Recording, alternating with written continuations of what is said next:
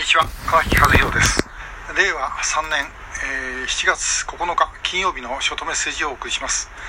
えー、今日はあの本の紹介なんで私ちょっとこっちへずれて、えー、ます、え、予備役ブルーリボンの会の会員の本がこのところ何冊も出て、おります。でそれをちょっとご紹介をしていきたいと思います。でまず、えこの本。えー、飯塚康樹さんの出しました「平成の自衛官を終えて」え、という本です。でこれはもうあの平成になってから自衛官になりそして、平成で、の終わりに自衛官を辞めた、その飯塚さんがですね、経てきたことをさまざま書かれてます。であの、まあ、途中のいろんな訓練のこととかあるんですけども最後のところでですね、え飯塚さんが、まあ、一番最後にいた舞台で、えー、増本照明さんを公演で、えー、呼ぼうというふうにして、まあ、途中までうまくいってたんですけども結局上の方からですね、えー、クレームがついて、え止められたというようなお話が、まあ、出てきます。で自衛官で残念ながらあの拉致問題に関心がない人というのは結構います。えー、まあ、もっと言うとですねあの国防問題に関心のない自衛官って結構いるんですよね、えー、まあ、そういうようなことも含めてあの話があります。ぜひ、えー、ご一読ください。え、それから国を守る覚悟。これはあの予備役ブルーリボンの会の監査で元副代表です、え、木本明さんの書いた本です、えー、木本さんはあの予備自衛官最後の訓練が私の一番最初の訓練とちょうど一緒でですね、えー、それ以来のご縁なんですけどもあのもう予備自衛官を長くやってですねその間にさまざまな経験をされたことが、まあ、出てきます、えリビアのカダフィと会った時の話もありますけども、まあ、あの湾岸戦争の時に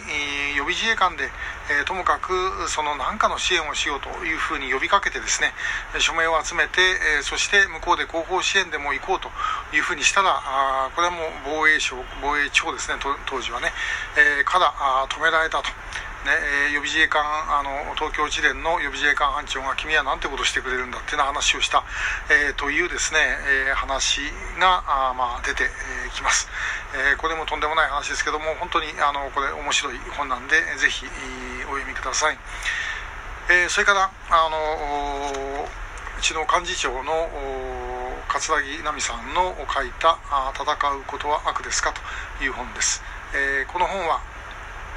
あのまああのまあ、読んでもらえばいいんですけども、えー、要はあのもうちょっと男はしっかりしなさいというですね、えー、まあ知った激励というか、えー、ちょっと読んだ方はですね、え、そうだななんつって笑ってんじゃなくてですねあの自分が叱られてると思って、え、しっかりやってもらいたい、え、という本です。えー、で最近出た本はあの以上なんですけどもあとこれちょっと前に出た本でこれは予備役ブルーリボンの会で、えーまあ、あの荒谷隆元特選軍長とかそれから伊藤助康あの元海上自衛隊の特警隊の専任小隊長とか、えーまあ、あのみんなで書いてる本です、えー、先ほどのあの木本さん桂木さんも中に出てきます。で、えーまあ、これ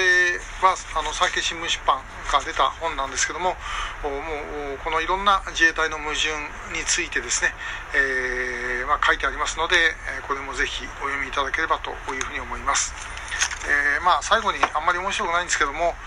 私の本で、えー、これあの、まあ、これもしばらく前に出たあの小説です、えー、靖国の宴という小説で、え、まあ、これにも拉致の話とかですねあの自衛隊のこととかちょっと出てまいります、えー合わせて、えーお時間のある方はお読みください。まああの